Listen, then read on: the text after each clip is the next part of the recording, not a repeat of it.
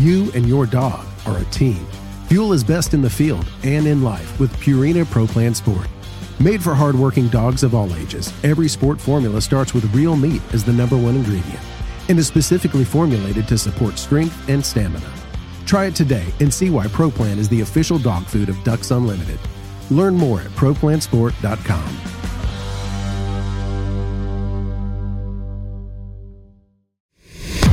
mic check, please? Hey everybody, welcome back to the Ducks Limit Podcast. I'm your host, Chris Jennings. I'm your host, Dr. Mike Brasher.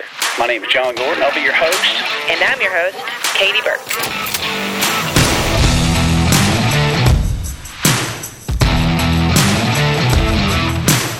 Welcome to the Ducks Unlimited podcast, the only podcast about all things waterfowl. From hunting insights to science based discussions about ducks, geese, and issues affecting waterfowl and wetlands conservation in North America, we bring the resource to you. The DU Podcast.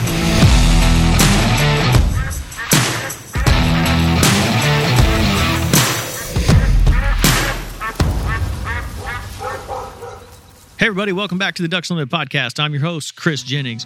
Joining me in studio today is Kevin Kraai, the Texas Parks and Wildlife Department Waterfowl Program Leader. Kevin, welcome back to the DU podcast. Yeah, absolutely. I've always enjoyed visiting with you guys and uh, more than happy to get on here and, and talk with y'all and as well as our hunters. So before we before we get into the current habitat conditions and what hunters are kind of looking at right now, I know we're a little bit early in the season, but it's always good to get a preview. Um, let's talk about last season and how you guys kind of went into the season with some really good looking habitat in most of the state and then it kind of fell off and everything kind of went stale. And then in january it kind of picked up again for hunters. Um, that's kind of what i heard. I mean i'm sure that you you probably heard very similar but you know how how does how did last season really shape up for texas waterfowl hunters? Well ultimately it was um, a considerable decrease in our, our harvest estimates um, somewhere around 40% decline in total numbers of ducks shot in texas uh, from the previous season. Um, and then with geese, you know, uh, about a 35% decline. Uh, so yeah, I mean, it was um, pretty correlative to what we were hearing. Um, as you mentioned, um, things did pick up right there towards the end. Uh, we finally started getting some good cold fronts and, and, and new birds moving in. Um, they really helped bolster things, but um, by and far, it was you know pretty frustrating for a lot of people. I mean, we had you know Texas, like you just mentioned, we have you know it's, it's almost like five different states when you start thinking about the diversity of the state from north, south, east, west, um, and so being able to blanketly make a comment about you know everybody's uh, hunting uh, across the state is very difficult. Um, it changes as you move around the state and. Then yeah, and, you know there were there were portions of the state that uh, you know just basically never had any good habitat um, throughout most of the year. Um, and then there was, you know, as usual, there's always some that, that do and some that have very successful seasons. So it's um, one of those things. But as a whole, I think we were, uh, well, I know we were uh, down quite a bit from the previous season. Yeah, and I think I think that's kind of what I heard. Just kind of you know, through the grapevine, some people that I talked to down in South Texas, and then there's a couple in North Texas where, um, you know, very similar. It slowed down, then it kind of picked up at the end. Everyone seemed to be happy with the season just based on the last couple weeks. you know, it's like right. you know, the, that stale December was out of out of sight, out of mind right. by the time they got some some fronts and and kind of shifted things around. But you know, moving into this season, I think this is probably a good thing to do for our audience to get, like you mentioned, just a better understanding of the different habitat types throughout the state of Texas. And we've done this before on the podcast, you know, a couple years ago. But for our new listeners, I think it'd be a good idea for you to kind of break down the different regions throughout Texas, how you look at uh, waterfowl habitat throughout the entire state and how it's kind of broken down. Yeah, absolutely. So um, when we actually fly our, our midwinter surveys and do our planning, and you know the, the 10,000 look, you know, foot level look at the state. We break the state up into what we call eco regions, and um, there's um, five or six of those um, throughout the state that, that we monitor, and we're able to compare back, you know, uh, to previous years' uh, surveys and data, and kind of get an idea uh, a really good idea, if you will, of some distributional shifts and and be able to track that. And those those ecoregions are literally set out there habitat type. And so, um, like I said, there's there's a, a wide variety of them. And, and, starting from the north, going south, um, we have what we call the high plains, also known as the Texas Panhandle, and you know the dominant uh, wetland feature and waterfowl feature in this in that landscape is is playa wetlands. Um, very ephemeral, shallow. Um, uh, discs of water on the landscape that historically had uh, a lot of irrigation runoff uh, due to agricultural practices, and that, that that that practice has changed dramatically in the way at which we deliver water more efficiently to crops up here. And so those those features, those wetland basins, um, now have to rely 100% on Mother Nature and um, to fill up. And it has to be a pretty substantial event uh, to fill those things up. We're not talking a half inch of rain to put water in these things. Sometimes you're talking four and five, six inches, which is, you know, some years is, you know, a quarter of our annual rainfall. So it takes a very substantial rain event to put water in, in this landscape. Uh, and those playas. And so we've had a number of years now in a row where they've been very, very dry. Um, and that's been reflected um, very strongly in our data associated with harvest of ducks and and just basically finding wetlands on the landscape. Geese up here are real adaptive and they'll go straight to the city limits and hang out in city parks. And so uh, they've kind of figured that game out, but ducks still rely on those wetlands. Uh, and as you move south and, and a little east, we enter what we call the rolling plains. The rolling plains is basically, say, from Childress to uh, Fort Worth, um, down to San Angelo and Abilene. Uh, and it's great, big, big country, wide open country. Um, that the dominant feature on that landscape is uh, man-made ponds or stock ponds, um, and they're um, not insignificant. Um, there's so many of them; it's kind of impressive when you get up in the air and look at that landscape uh, from a duck's view. How much water is on that landscape? Uh, all those things were put there largely for uh, you know agricultural purposes, some recreational, but um, you know that's something that is new for the most part, especially to a duck's evolutionary process of having those those ponds on the landscape. And you know, some years, uh, very interestingly, we we've counted more ducks in the rolling plains than we have on the Gulf Coast. Just because there's so much abundance of water, um, small ponds, very very high densities in places up to seven per square mile and then you know it's no secret ducks don't like being shot at. So uh, when you couple you know abundance of fresh water in an area where there's little pressure you know birds will find those landscapes uh, pretty quickly matter of fact. Um, and so yeah uh, that's a, a, pretty unique rolling landscape with a bunch of, man-made ponds across it. Then as we go east from there we have what we call uh, the oakwoods and blackland prairie. That's basically dallas down to waco uh, and over to what I call the pine curtain, deep East Texas. So it's kind of that transition from prairie into into forest. Uh, again, very historically important area for waterfowl in Texas. Definitely has a, uh, even a higher abundance of stock ponds than the rolling plains. You also start getting into a lot of reservoirs and creeks and rivers, bottomland hardwoods, floodplains, um, and so that that landscape, again, driven by stock ponds, but uh, when you get rain events and you start getting those flood events, uh, that's what really, really draws ducks to the Northeast Texas landscape. Um, and last year we just didn't have any of those big flood events, and so that really kind of hurt us in that regard. So when you get the Trinity River and the uh, Sabine River and the Sulphur River out of out of their banks and flooded off into those those those backwoods, uh, that's an attractant of monumental proportions. We you can literally watch ducks arrive and as that flood event occurs. And and so that's what really drives that landscape. And we just haven't had a lot of those good timely flood events at the right time of year um, in the last few years. So uh, you know fingers crossed that that changes this year. And it's a real draw for us in that that landscape because there simply isn't any agriculture you know uh, outside of the playas the panhandle and the gulf coast really in Texas that is valuable for waterfowl. It's just the timing of harvest is off. Um, and so, um, you know, the ducks outside of the high plains and the Gulf Coast really got to make a, a, living in the water at which they swim. And, you know, they're not flying out to cornfields. They're not flying out uh, to the Milo or even peanut fields. You know, the peanut industry's changed so much. Uh, there's just tiny pockets of peanuts left in the state of Texas. So those those water bodies are really where the birds have to make their living. And so from there, we move further east into, in, into what we call um, piney woods. And it's just basically a sliver of, of uh, deep East Texas uh, along the Louisiana border, largely driven by reservoirs and again some some floodplain rivers and things like that. Um, it's just you know not traditionally a a, a real ducky area because uh, it just is a um, permanent water type scenario. Not a lot of high value uh, productive wetlands in that landscape. Although there is a lot of water and it's very high rain uh, part of the state, um, it just there's just not a lot. We don't count a lot of ducks in that landscape.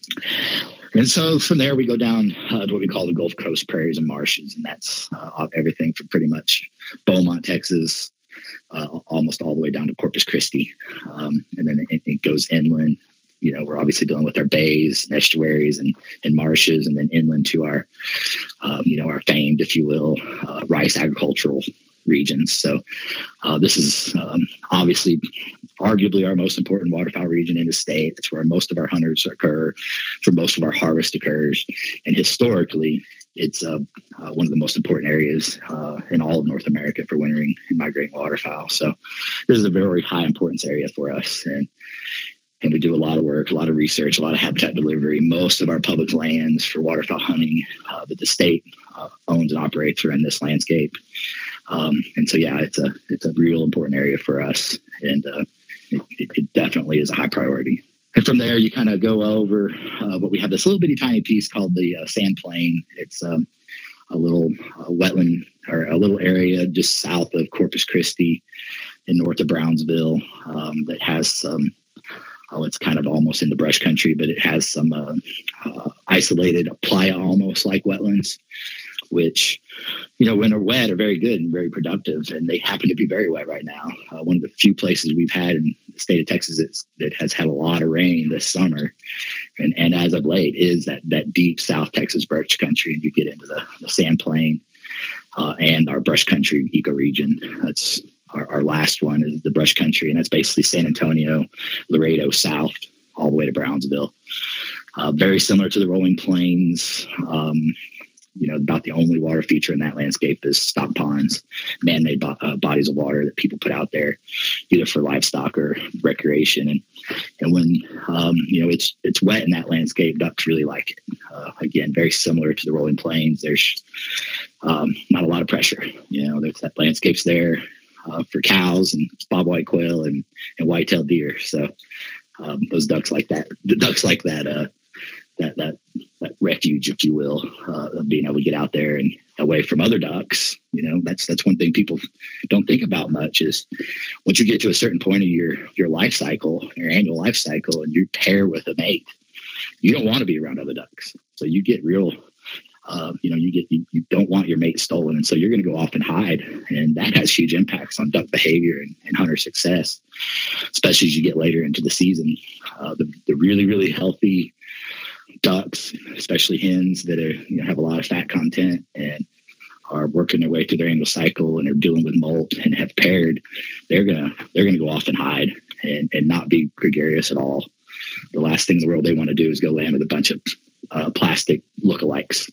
so that's where those ponds really come into play. That later in that that season is as those birds begin to pair up and go through their molt, they're going to leave some of those big, uh, more traditional areas like um, you know East Texas and the Gulf Coast to go hide literally out in those ponds and continue that that pair bond process in preparation for for breeding. And so it's kind of a very important role, and those ponds are are serving that that role very well. Hey, I think this is a great opportunity right here. We're just going to take a quick break and we'll be right back with Kevin Kraai.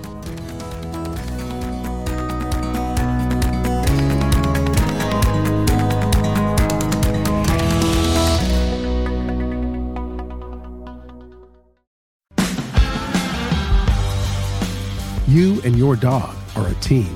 Fuel is best in the field and in life with Purina Pro Plan Sport.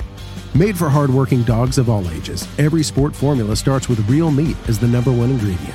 and is specifically formulated to support strength and stamina. Try it today and see why ProPlan is the official dog food of Ducks Unlimited. Learn more at ProPlansport.com.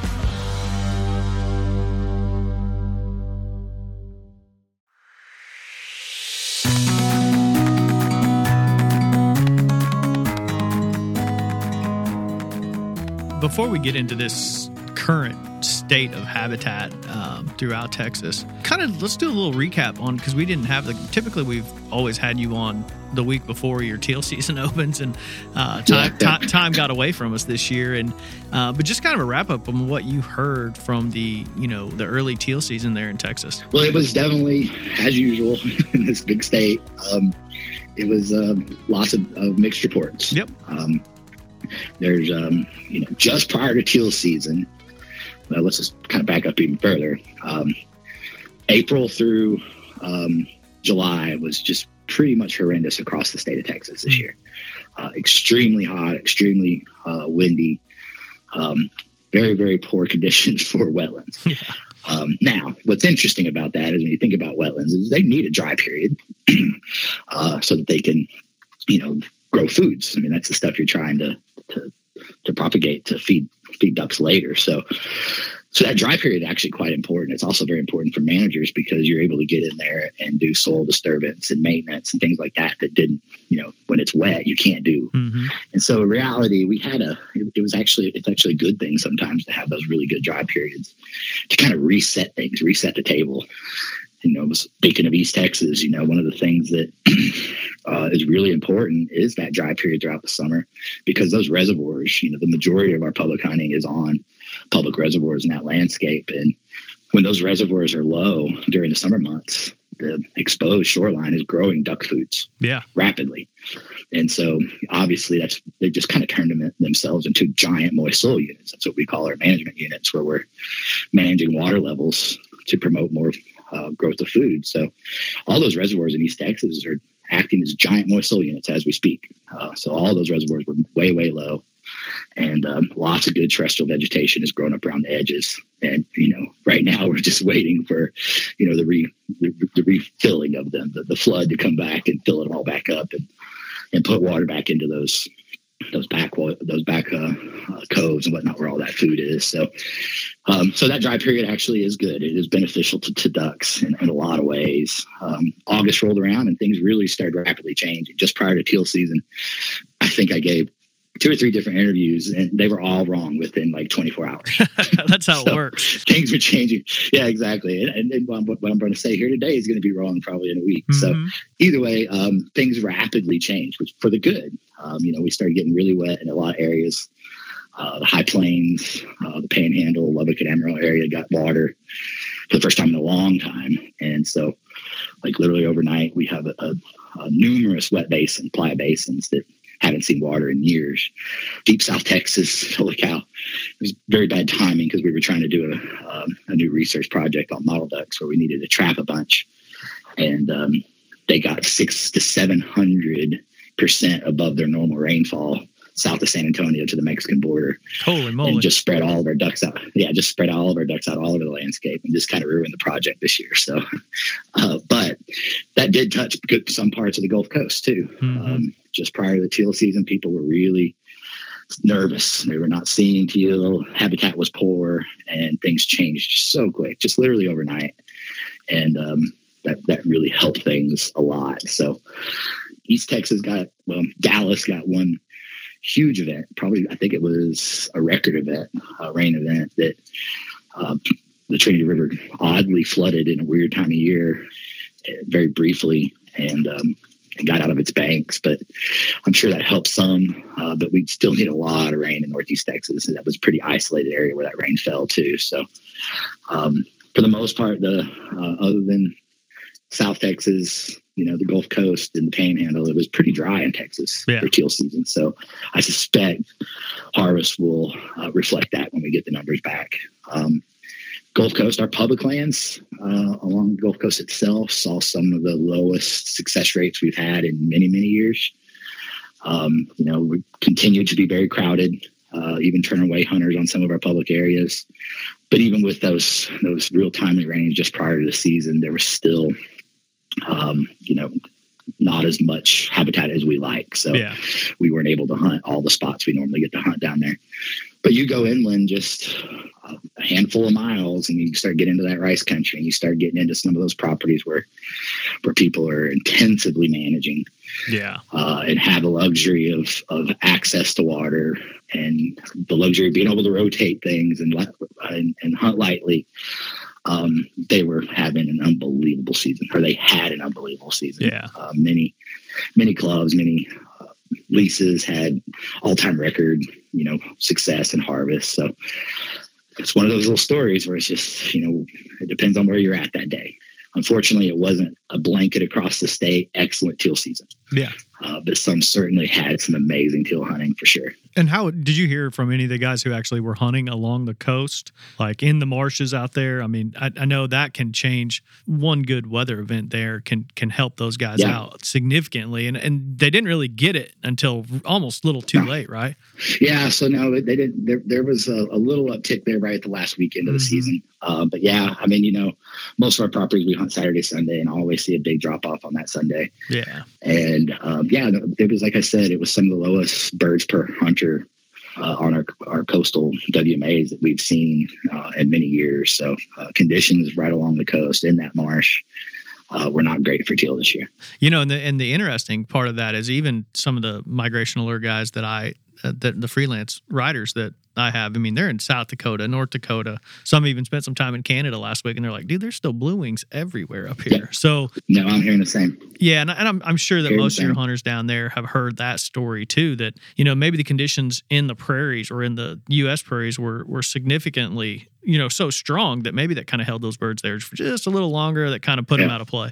Yeah, so I mean, all the way up until the last day, they were banding ducks in, in the Dakotas and in Montana, uh, which is you know well into September. Yeah. Uh, they were still seeing blue wings, so I mean that, that's technically not anything new. I Mhm. know when I was flying white fronted goose surveys in Canada a few years back, um, we would always see blue wings. You Yeah. know, all the way up until October, there'd still be blue wings. So there's just a lot of blue wings. I mean, there's millions of blue wings. Yeah. So uh, you know, you, luckily there's lots of waves of them come and go, and and um, and we did. I mean, we, we ultimately found out that production for blue wings was really good this year. So Yeah, uh, there was there's lots of young in that flock. Uh, one of the few species we have that did really really well this year. So yeah, um, yeah, there's just a lot of them, and and um, you know there was there were blue wings moving through here in, in middle of August, and there still will be come you know this week and next week probably. oh yeah. I think it's hard um, for it's just kind of interesting. yeah, it's it's kind of hard for um, someone who doesn't really have like a continental perspective.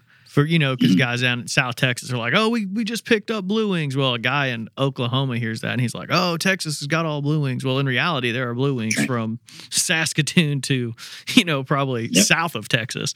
Uh, for that, Yeah, oh yeah, no, they're they're they're they're way south of Texas already. yeah, so yeah, yeah, so so, they're they're stretched out. They'll, they'll they'll get all concentrated here real soon. yeah, Uh, but that's one cool thing about blue wings is you know historically there wasn't a lot of harvest uh, availability uh, after teal season. Mhm. Um, and for some of the southern states, especially Texas, they're becoming our bread and butter duck throughout the season. So that historically they would they would they would vacate Texas even they'd go further south into Mexico and South America, um, all of them, and we just wouldn't see blue wings during the regular season. And now we're seeing uh, blue wings throughout the entire regular season on, along the Texas coast almost every year. yeah. I mean, I'd take that as a bonus if I you know if I was down there. That Oh, would yeah. be a good thing. Uh, so well, I mean, they're they're uh, not only abundant down there, but they're also beautiful. They start getting their colors, and, yeah. and so they're they're kind of a trophy for sure. Um, so going into, you know, like I said, I mentioned earlier, we are a little early here. You know, we're first week of October here. You know, looking at kind of a preview for regular season waterfowl in Texas. We are just a tidbit early, but kind of give us an overview of how the habitat conditions have uh, kind of come together, even after those, you know, like you mentioned, the you got some water uh, just before teal season in some areas. But how's it all looking right now? Well, kind of like I said earlier, right before teal season, um, I gave a you know a, a crystal ball view, and a few days later it changed. Um, and so I'm sure they'll do the same here, but things have already changed a lot Yeah. since teal season.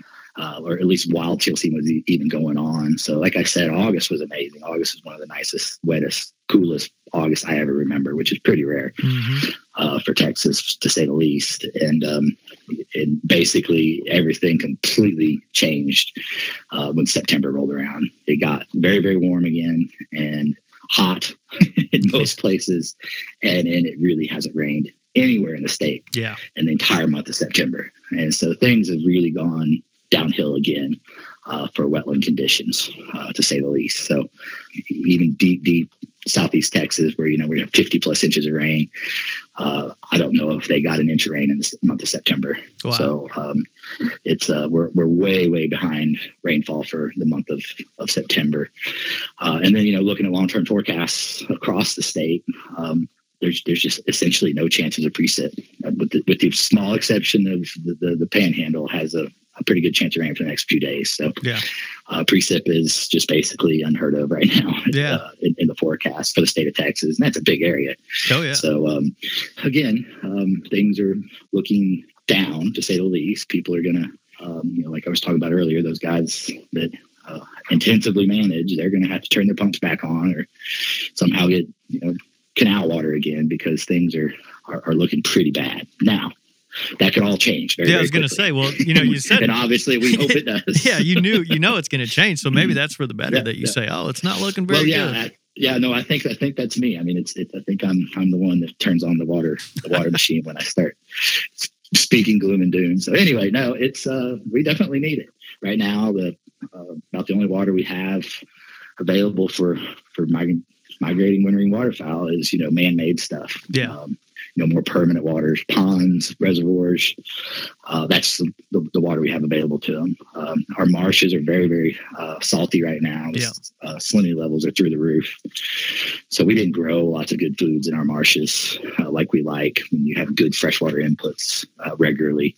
Um, and so, yeah, I mean, uh, those type of conditions are going to greatly impact hunting success if something doesn't change pretty soon. Yeah, and exactly, you know, just to give people an idea, and even you know, you can judge it by region. Like, what does it take to improve, you know, like the you know Piney Woods area, like those reservoirs? Is it is it going to take a you know seven inch rain, you know, to to make a Oh, yeah. difference? Yeah, okay. I just wanted you to kind of clarify. Yeah. So, I mean, the other thing is you're obviously talking soil moisture is very, very low. hmm And so these are wetlands, they're, they're clay soils. Um, and so those are shrink swell soils. So for rain events to uh, start having significant impact and start ponding water uh, and lake levels to rise and for rivers to flood, you're going to need a lot of rain just to close the cracks in the ground. Yeah. so Wow. it, it's going to take a while. It's going to take a while. You know, those the perfect scenarios, those long, you know, drippy, week long type events that Yeah. you know slowly close the cracks and then things start filling up. But yeah, it's it's going to take a, an extreme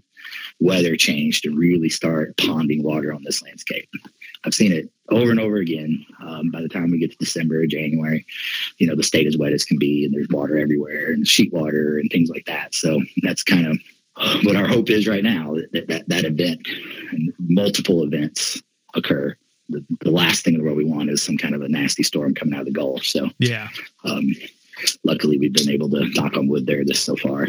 Um, so, but yeah, this is uh, we just need some good cold fronts that big low pressure systems with them and bring lots of rain and, and new ducks uh, regularly. And that's, you know, so that's what, you know, Texas waterfowlers should be kind of eyeballing that forecast for is, you know, really looking for those multiple back to back to back systems that will drench that whole region and, and the, the whole state for that matter. Yes. Sounds like you need it. Uh, before I get you out of here, one quick question though. You mentioned your midwinter surveys. When do you do those? Typically, the first week of January.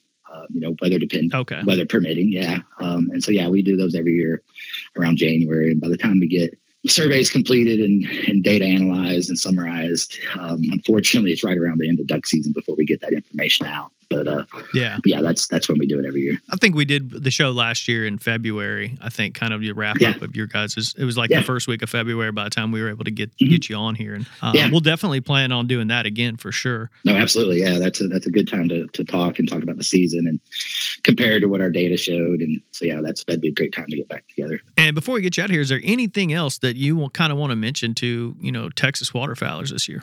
You know, like I said, we're, we're just hoping that we get some different weather. I mean, it's, it's ironic. Yep. As soon as we say that, uh, we'll probably be saying there's too much water. So we're like Yeah. farmers these days. So, uh, yeah, it's just one of those things that I wish every corner of the state had excellent duck hunting. Obviously, it's just so big and so vast, and, and ducks have wings for a reason. They're going to go wherever they can get to find the resources they need and not be disturbed. And so that's Yep. what we're seeing, you know, when we talk about our midwinter data and those distributional shifts.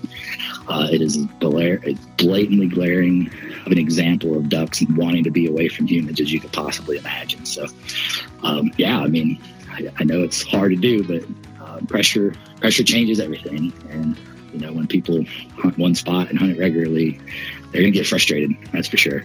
Um, Yeah. these birds are not going to put up with it anymore, and so that just changes the way people hunt. That's for sure. Well, yeah, no, I think we could kind of look at Texas, especially with the weather that they need, is just kind of a typical waterfowler's optimism is needed. Yeah, And yeah, yeah. we'll go ahead and go into the season with it like that. I think that's great. Yeah, for sure. Well, cool, Kevin. I appreciate you taking the time to join us today. Um, I think any all you know waterfowlers throughout the state and in other states surrounding uh, can definitely benefit from from listening to this and just kind of hearing what the conditions are like and what's needed to really improve those habitat conditions in Texas. Yeah, anytime, Chris. Really enjoy it. All right, thanks a lot, Kevin. Thank you. I'd like to thank my guest, Kevin Kraai, for coming on and giving a full overview of kind of Texas habitat conditions, a look back at teal season, and really what's needed to improve those habitat conditions across the state. I'd like to thank our producer, Chris Isaac, for putting the show together and getting it out to you. And I'd like to thank you, the listener, for joining us on the DU podcast and supporting wetlands conservation.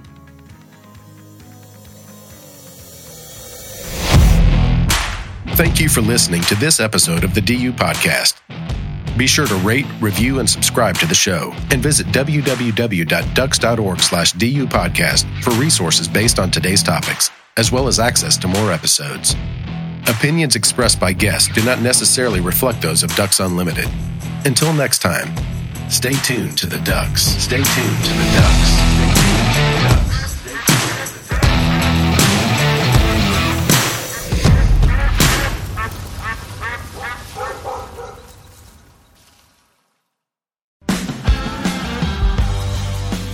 You and your dog are a team. Fuel is best in the field and in life with Purina Pro Plan Sport. Made for hardworking dogs of all ages, every sport formula starts with real meat as the number one ingredient and is specifically formulated to support strength and stamina. Try it today and see why Pro Plan is the official dog food of Ducks Unlimited. Learn more at ProPlansport.com.